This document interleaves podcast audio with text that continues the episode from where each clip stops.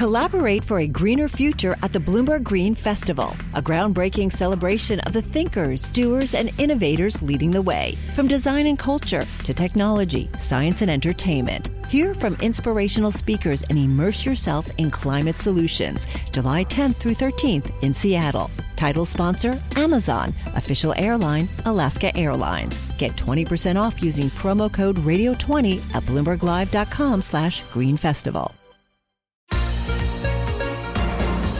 Welcome to the Bloomberg P&L podcast. I'm Paul Sweeney along with my co-host Lisa Abramowicz. Each day we bring you the most noteworthy and useful interviews for you and your money, whether you're at the grocery store or the trading floor. Find a Bloomberg P&L podcast on Apple Podcasts or wherever you listen to podcasts, as well as at bloomberg.com. Well, Amazon reported earnings after the bell yesterday, showing the first drop year over year uh, since early 2017 in their earnings. And the longer that investors have to digest this, the more investors are like, you know what, we actually kind of like Amazon more, actually a little bit lower at a discount, and shares have come back uh, at one point down more than 8%, now down 2.6%. Joining us now to discuss, Alex Webb, technology columnist for Bloomberg Opinion, joining from London. So, Alex, we've been talking about it all morning. Uh, Amazon shares falling. It does seem, though, uh, that they are stabilizing. Why do you think? I mean, I think that usually when Amazon spends money, it goes somewhere which does uh, you know win market share and generate returns. Um, on the one hand, we've got them spending money on on improved deliveries, in, in you know, accelerating the pace at which Prime um, orders get delivered, and secondly, it looks as though they are taking a bit of a hit on on the margin uh, for Amazon Web Services, the hugely successful cloud operations. But the motivation for that might be about defending its market share. That by, by cutting prices, they are fending off the incursions of the likes of Microsoft in particular, but also perhaps Google and Alibaba. Um, and you know, if you're defending market share, then it's defensible to maybe sacrifice a little bit of profitability. So, Alex, you know, this is a company that's kind of dialed up expenses, dialed down expenses, you know, kind of depending upon maybe either kind of what they what they need to invest in and maybe what kind of profits they want to show the street. Are we? Do you get the sense that maybe the company's getting into a phase uh, of higher expenses? I think it certainly looks as though the competitive challenges are increasing. Um, that's happening both when it comes to e-commerce and, and, cloud, and therefore, you know, it warrants opening the the, the checkbook a, a little bit. The you know AWS profits are still disproportionately huge. You know, they account for two thirds of the overall profit of of the business. Um, we are yet to see whether really the, the, the, pushes from the likes of Walmart and Target um, can make a real incursion into this e-commerce space. I think that the stats are something like e-commerce accounts for 10% of all um, retail in the US, and Amazon's about 50% of that. So the, until we see any meaningful um, shift on that dial, um, then I think people can be very confident in in and Amazon's trajectory. So let's talk about AWS, the cloud computing service uh, sector of Amazon. That was also a disappointment, and arguably, as you're making the argument this morning, a more significant disappointment than the increased spend. And I'm wondering why people seem to be shrugging that off. I think maybe you know perhaps the arguments or the rationale for that for that slight decline are emerging. It might be look we don't really know, but we, it might be that it, as we said, it is about defending market share and um, and you know it still is the biggest player in that space by quite some some distance and the sort of expenditure you need to to you know challenge in in um, essentially data centers um, is significant. Uh, you know these chips, uh, you know server chips from Intel cost sort of ten, twelve thousand dollars a pop, and if you've got hundreds of them, that's a huge outlay. So it's not that once you have a competitive advantage there, it is quite hard to displace. Um, nonetheless, the competitors in the space are very well capitalized and not to be trifled with, and um, you know, as long but as long as Amazon continues to throw off cash and be happy to reinvest it, then uh, then you know it, it, it's it, it's by no means a sort of it's still a very healthy business. So, how about one of the businesses that may not be as healthy, and that's the grocery business? I remember them buying something like a Whole Foods or something a year or two ago. Did they disclose much about their grocery business? Is that something that they think is going to be some a growth driver in the future? I mean, generally, the, the push from Amazon into into bricks and, and mortar is a play which I'm yet to see fully explained and, and quite how the, the margin profile of that will hold up. But um, you know the, the numbers they've disclosed from from Whole Foods, um, you know that it does seem to have declined in the most recent quarter. I think physical stores year on year growth, um, excluding currency effects, fell by about 1%. Now, that's not a trend that people will be happy to see. But, you know, the Amazon argument will be well, it, it's you don't necessarily be making the sales in the stores. They are a kind of perhaps a lost leader where you go out, people see it in there, and then they might go online and buy things. Nonetheless, I, I don't think it seems a terribly compelling, um, uh, you know, story to tell investors. Thank you so much for being with us, Alex Webb, uh, and for all of your commentary throughout the morning. Alex Webb is a Bloomberg Opinion technology columnist. You can read all his columns uh, as well as all the other fantastic work put out on OPIN Go on the Bloomberg terminal or bloomberg.com slash opinion uh, if you go to the web.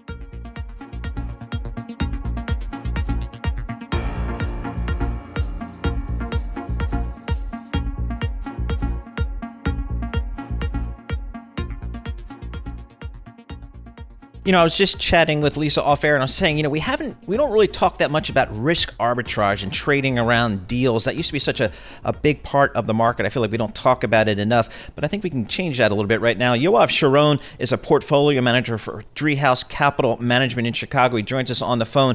Yoav, thanks so much for joining us. Let's start with the risk arbitrage uh, part of the market. Give us a sense of, you know, how vibrant that is. What kind of returns are risk arbitrators getting these days? Sure. Well, thanks for having me on. Uh, you know, at a, at a holistic level today, uh, annual spreads, or I guess gross spreads, are sitting at a, just under 4%, so call it 3.6% as of quarter end. Um, there's been, in the middle part of this decade, quite a boom in, in obviously traditional merger arbitrage activity. Um, in the most recent quarter, that has died down, um, partly because of the global economic uncertainty, geopolitical tensions, et cetera. But what, what we're seeing is still quite a bit of deal activity, um, not only in traditional merger arbitrage, which again, you know, investors can expect kind of a four percent gross return depending on when deals close. People are looking for a mid-single digits, potentially an upper single digits rate of return annualized. Um, but we're also seeing a bunch of non-traditional quote unquote event or deal activity, which is also driving the the event driven investing landscape. How easy is it to get it right when you're dealing with this uh, w- at a time of such bifurcated results often? Sure, yeah, that's a great question. It's something that we've spent a lot of time focusing on, really the bifurcation, not only in, in risk arb, but in, in other parts of the market as well, credit and even equity valuations, but um, has been a, a driving force of late. But specifically for risk arb, we really have seen a bifurcation where the quote unquote safe spreads, um, just like we're seeing in, in yield, there's a, there's a flight to quality people are trying to hide out in in these safe spreads, ones that ones that don't have either you know contentious litigation or regulatory overhang um, or cross-border uh, concerns uh, getting tied up in, in government uh, tit for tat, if you will. Uh, those spreads are really compressed and, and overly tight, and then you have this air pocket in the middle of the risk arbitrage spectrum where there aren't very many deals that live in the you know mid to sing upper single digits range for a gross rate of return. So then what you're left with is a handful or a slew of deals that again for either regulatory purposes or uh, geopolitical purposes are sitting essentially at coin flips. So if you think about it in, in an implied probability standpoint, the really safe spreads are trading in the upper 90% implied probability. The overall deal universe is still trading around 95% implied probability, which is somewhat in line with its historical range but there is a whole slew of deals that are sitting essentially at coin flips. So 50% implied probabilities. Again, these are deals that either need Chinese approval, uh, deals that need uh, or are being under a new FTC guideline, particularly in the healthcare space, where there's a lot of concern as to what the rules of the game are. So that's that's really what's been driving this bifurcation. And obviously, you know, you nailed it on the head. Getting getting the ones right is is significant and obviously drives returns. But just as importantly, avoiding the blowups is really what's important. Obviously, you know, uh, at the beginning of 2018 with NXP and Qualcomm, there was a lot of carnage in the space that kind of reset spreads a little wider. And now it's been a while since there's been a big blowup, but avoiding those is, is equally, if not more important, than getting the ones right. So, you have, when I started on Wall Street in the mid 80s, all the big investment banks had big risk arb trading desks, and that was kind of the really cool place to be. Who's investing and who's playing in the risk arb market uh, these days? Yeah, I mean, I think you still have dedicated funds to risk arb, uh, both in, in the liquid space and obviously in the LP space.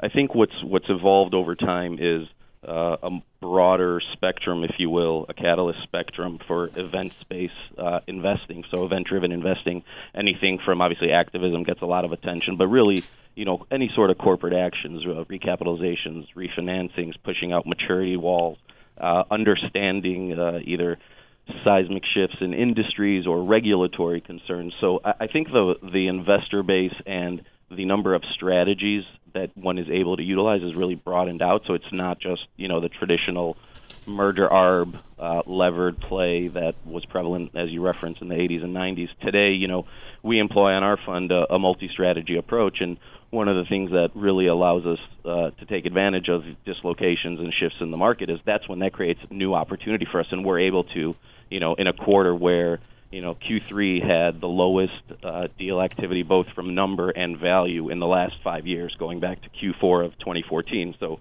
in in a quarter like that where there's no deal activity, you still have plenty of other pockets to invest along the cap, cap, catalyst spectrum. Excuse me. So, so you know that. Sorry, go ahead. No, no. You, I wanted to get into uh, something that you said earlier, which is avoiding blowups. Mm-hmm. And um, when you think, when I think of avoiding blowups, I think of SoftBank, and I think of the uh, WeWork sure. situation and the Uber declines, etc.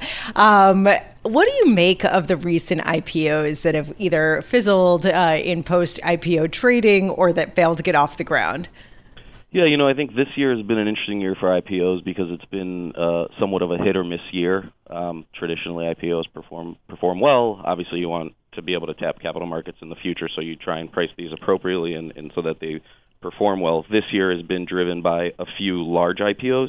Uh, IPOs broadly are uh, there's less um, kind of the traditional uh, traditional ones that are going, but obviously the, the few large ones have accounted for the bulk of the activity, which is actually something that we're seeing in merger arbitrage as well. This year is going to end up being a you know again quote unquote a good year or a healthy year for for merger arb uh, in terms of volumes, but it's really going to be driven by a few key deals. Um, what we're seeing is that there's less uh, breadth in the activity and in smaller deals. So, you know, I think uh, we watch the IPOs very closely because I think they're they're a good um, uh, forecaster of, of general capital markets exposure and, and financing capabilities. Um, we participate in a lot of uh, financing deals, uh, in particularly in the healthcare space, that also is is a good harbinger of uh, capital markets appetite and, and people's willingness to, to fund and lend.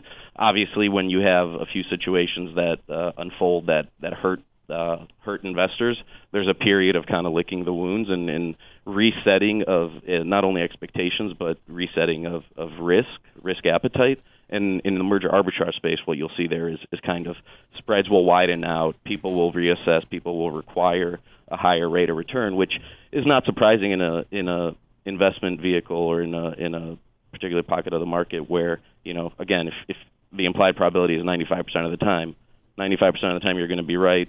5% you're going to be wrong. The math dictates that when you're wrong, it's going to hurt more than when you're right. So yeah. that's why it's so important to avoid the blowups. Yoav Sharon, thank you so much for being with us. Yoav Sharon is portfolio manager at Driehaus Capital Management, uh, coming to us uh, from Chicago. Interesting to hear about not avoiding the blowups. Yeah, uh, asymmetrical returns, I think they call it. You know, when they blows up, boy, that's big. Yeah, well, I think that asymmetrical returns are something that uh, some analysts over at SoftBank are uh, focusing on.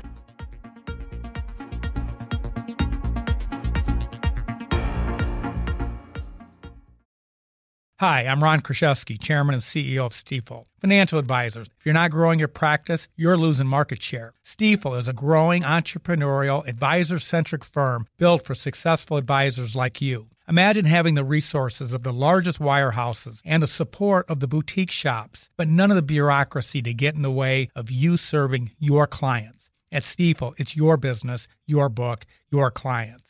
I always tell the advisors we're recruiting I want you to come to Stifel and double or triple your business. Most of them laugh and shake their heads, but I'm serious. Don't take it from me. Take it from Stifel's number one finish in JD Power's 2023 U.S. Financial Advisor Satisfaction Study. So, there's a reason why 148 financial advisors joined Stifel last year. Come join us and find out why Stifel is the firm where success meets success. Visit www.choosestifel.com. Stifel Nicolaus and Company Incorporated, member SIPC and NYSE.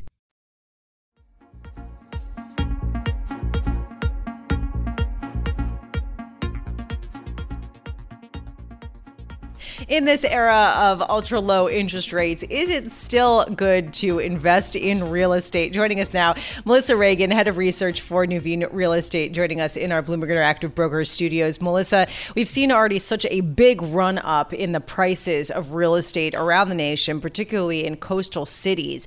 How much more upside at this point is there left? I'd say a lot, still a lot left. And by that, I say that because of the fundamentals that you see in real estate. So if you think about apartments, for example, having one of its strongest years on record from an occupancy perspective, occupancy is over 96%. That's the highest since 2000. That's 19 years. And rents are growing 3 to 4%, sometimes 7 to 8%, depending on the Sunbelt market you're in. So the fundamentals are there to support pricing. So is this still a big regional play as it relates to apartments? Again, you mentioned the Sun Belt. I've kind of we've always heard that, I guess. Yep. So is it still a regional play? It is absolutely. I mean, it depends on sort of the property type, but I would say in general, yeah, the Sun Belt is really strong, right? You've got this strong in migration coming from millennials, right? They're starting to form families and they're thinking about where do I where where am I want to live? Where do I want to live, right? And the Sun Belt offers a great quality of life, has a deep job pool, more affordable, and this is where millennials want to be driving real estate. So this has been a, a theme for a while. Let's uh, talk about some of the other investments that Nuveen has been making, uh, such as cell towers, billboards, and healthcare related. I love the properties. cell tower business. This is a great business. It is a great business. Tell so, us about that, please. Absolutely. So, in this, we have a healthcare technology theme uh, for real estate investing. Why? Because it's generated higher risk adjusted returns in the last decade, and we think that's true going forward, given the strong tailwinds behind technology driven real estate. So that can be data centers, cell towers, to some extent billboards, depending on how you want to uh, categorize it. not not and, the ones that you sort of, uh, look at when you drive down the highway. That's what we talked about. Not, that's not what I'm talking that's about. That's a great business, by the way. Is it? Absolutely. 35, 40% margins growing low, mid, mid single digits, tons of free cash flow. I took them public back in the day. Absolutely. Look at Sorry, you. little, All right, carry okay. on. There are some electronic I like bill- that. There are Yes. some electronic, Electronic billboards even that better. are much more technology focused. But either way, so so yeah. So what, how we see the world is that these are the sectors, the technology, healthcare driven sectors, are the ones that are going to continue to generate higher risk adjusted returns relative to just you know your your traditional real estate's still going to give you that solid income, but higher risk adjusted returns. So here's what I'm thinking about as you talk. How do you avoid the blowups, as we were talking about earlier in the show? Because when you talk about apartments, sure, the Sun Belt might be doing all right, but there are certainly cities that aren't. When you talk about healthcare properties, you can think about hospital chains uh, that have been overbuilt and overbedded and need to get you know cut down and are need to have their debt restructured. So where are the potholes here that you're avoiding? Absolutely. So that's a great point when you talk about healthcare and you think about something like skilled nursing, right? And so that that is where you've seen a lot of operators in that space struggle with their margins, not be able to turn a profit. That has been a huge struggle area for healthcare real estate. But when I think about healthcare real estate, we look at it from a life science perspective, which is driven a lot by biotech VC funding, which is not going anywhere. Drugs, right? The tenants in that space, they make drugs. That's not going anywhere. And then we also look at it from a medical office perspective, where you're not, uh, it's not a direct play on the hospital. You're not buying the hospital. You're buying the medical office that may be campus adjacent or even off campus, but is strong demand, right? From baby boomers aging, needing new hips, new knees. That's how we think about avoiding the potholes. But yes, there are many of them. Those are the sectors we really like. Do you avoid markets that may be overheated, such as kind of the coastal areas, like you know, again, the Northeast, the the, the West Coast? Are those too highly priced that you can't generate the returns you like? Absolutely. So what we've done is we have built a relative val- value model for every uh, metro and by property type. And so what that says to us is, all right, you have to put in what is your initial yield going into these markets. And to your point, if it's really low, you're not going to get, no matter how good the fundamentals are, you're just not going to get the growth. Even if the growth is very strong. And so we've built these models so we can tell you on the fly, this market's a better value because you get the growth, but the initial yield is higher. And so we're trying to, we're doing that on the fly and dynamically. So we know kind of any given day, quarter, month, where to place the capital. Is there one city you absolutely would not buy in? Great question. Really hard to answer, right? Because if you think about how how real estate works, right? Location, location, location.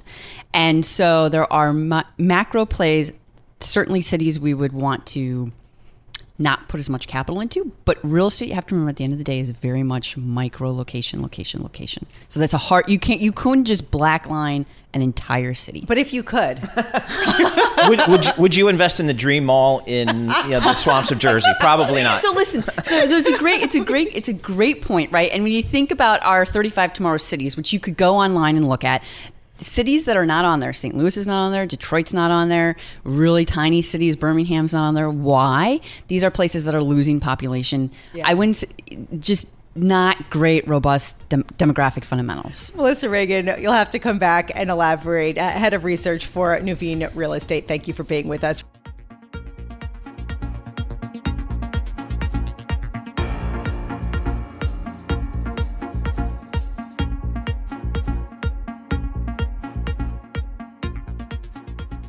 Well, we're just starting to get some earnings from the technology companies. We had some disappointing uh, numbers as some of the semiconductor names earlier in the week. We had Amazon last night. Disappointing numbers. That stock was down as much as 7 or 8%. It's only down 1.3% here as the market rallies. To get a sense of kind of what we should be looking forward to as it relates to tech earnings, we welcome David Garrity, Chief Market Strategist for Laidlaw and Company. He's also a partner at BTblock, joining us live here in our Bloomberg Interactive Broker studio. So, David, let's just start with Amazon. Last night, kind of a, uh, they obviously missed on earnings earnings, the guidance on the profitability side, again, a little bit light. I guess, I guess raising concerns for some investors like oh, here we go again, back into investment spend. Um, what do you make out of the Amazon numbers last night? Well, I think in terms of what we're seeing, um, you know, not bad numbers if we look in terms of some of the high growth areas for the company, i.e., around cloud computing, Amazon Web Services. You know, numbers there were up a fairly solid 35% a year over year. People who are inclined to pick nits might say, well, that was a deceleration from the year over year growth of 37% the quarter before. But 35 or 37, you still got a fairly robust number, especially against against a backdrop where we're looking about 20% of the U.S. economy being in recession. Um, relative to their forward guidance, I mean, Amazon has always sandbagged the numbers. And, and certainly things are set up right now going into the fourth quarter where the U.S. consumer looks to be relatively okay where unemployment levels are. So, you know, I think broader numbers are for 4% industry wide retail increase in, in the fourth quarter, but obviously Amazon's going to do a multiple of that just given how how much they've strengthened themselves and given their investments in the quarter to strengthen their prime offering to deliver goods within one day, and also the fact that they staffed up here ahead of the holiday quarter. Let's talk about the clouds. In particular, cloud computing with respect to AWS, because that was a big disappointment as well. And it's amazing how significant a proportion of the profits of Amazon come from AWS, really. So, what happened there? In terms of AWS, you certainly are seeing greater competition coming in from Microsoft Azure service. Now, one might argue how these companies put their numbers together as they report them. In terms of look at AWS, the revenue number was nine billion. If you look at Microsoft's, you know, cloud computing numbers, they're saying they're doing 11.2 billion, which would make them look larger. But even if you disaggregated the Microsoft numbers, just focused on Azure alone, Azure's growth rate in the third quarter was 65 percent year over year, which arguably is well ahead of 35%. So it looks as if Amazon is developing competition. Also, in terms of looking at cloud computing, while we don't have the numbers now, we will have them from Google after the close on Monday as to how they've been doing in terms of their own cloud offering. So clearly, not necessarily AWS Amazon Web Services game right now. They may still be the market leader, but they have others who are intent on catching up.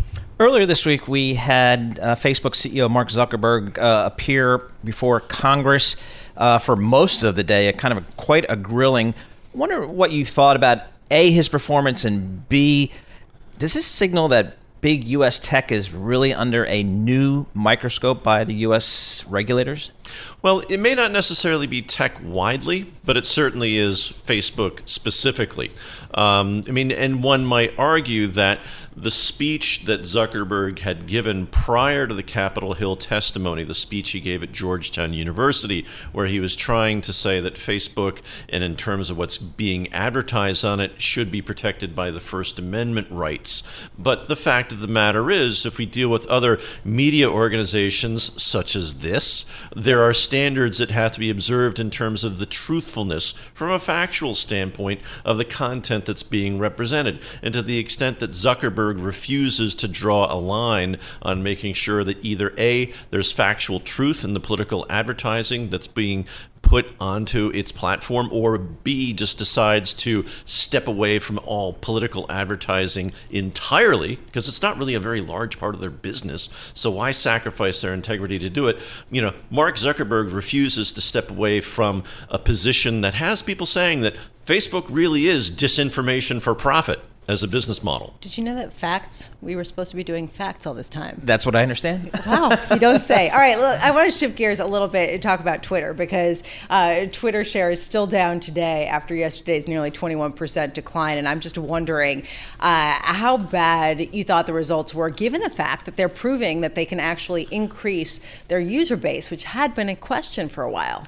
Right. Well, there's still going to be a greater risk going into the forward 12 months around the 2020 election cycle that, you know, these users may very well be bots. So I think that there's still some skepticism that could be applied. So you're not buying it. You don't think that they actually have increased their user base that much. Um, it's entirely possible that they may not. And and the what other evidence are you basing that on? Well, I mean, just in terms of how they've gone through and had to purge their user base in the past, and that we're going into a point from a political cycle where you're going to see um, efforts ramped up. I mean, not to say that it's a, a, Twitter issue, but you know, Facebook themselves came out and said, "Oh, we've just you know shut down four campaigns on our platform." But doesn't Twitter do this in real time? I mean, they don't wait until like one big sweep moment, do they? Uh, I mean, it, it, remains to be seen. I would say that the problems that you've got with Facebook, I mean, Twitter is basically Facebook writ small. I mean, yep. so I would say that you know tech as a whole is not going to be subject necessarily to scrutiny, although arguably one might say that it's going to. But I would say that the tip of the iceberg here really has to do with the social media companies. And granted, Facebook this year has been you know a phenomenal stock. I think it's been up 35, 37 percent. Uh, not a bad return, uh, but still you know a company that arguably going forward faces greater headwinds than not. The same would apply relative to Twitter. Do you think these social media companies will be more regulated by the U.S.?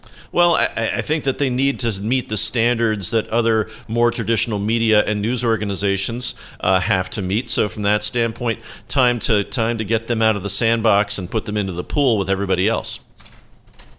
David Garrity, thank you so much, as always, for being with us uh, and giving us your thoughts. Interesting to hear about the idea of whether the user base really has increased all that much, uh, raising that issue ahead of the U.S. election. David Garrity, Chief Market Strategist for Laidlaw & Co., and also a partner at BTblock, joining us here in our interactive broker studios. Thanks for listening to the Bloomberg P&L podcast. You can subscribe and listen to interviews at Apple Podcasts or whatever podcast platform you prefer. I'm Paul Sweeney. I'm on Twitter at PT Sweeney. I'm Lisa Abramowicz. I'm on Twitter at Lisa Abramowicz1. Before the podcast, you can always catch us worldwide on Bloomberg Radio. Collaborate for a greener future at the Bloomberg Green Festival, a groundbreaking celebration of the thinkers, doers, and innovators leading the way. From design and culture to technology, science, and entertainment. Hear from inspirational speakers and immerse yourself in climate solutions. July 10th through 13th in Seattle. Title sponsor Amazon. Official airline Alaska Airlines. Get 20% off using promo code Radio20 at BloombergLive.com slash Green Festival.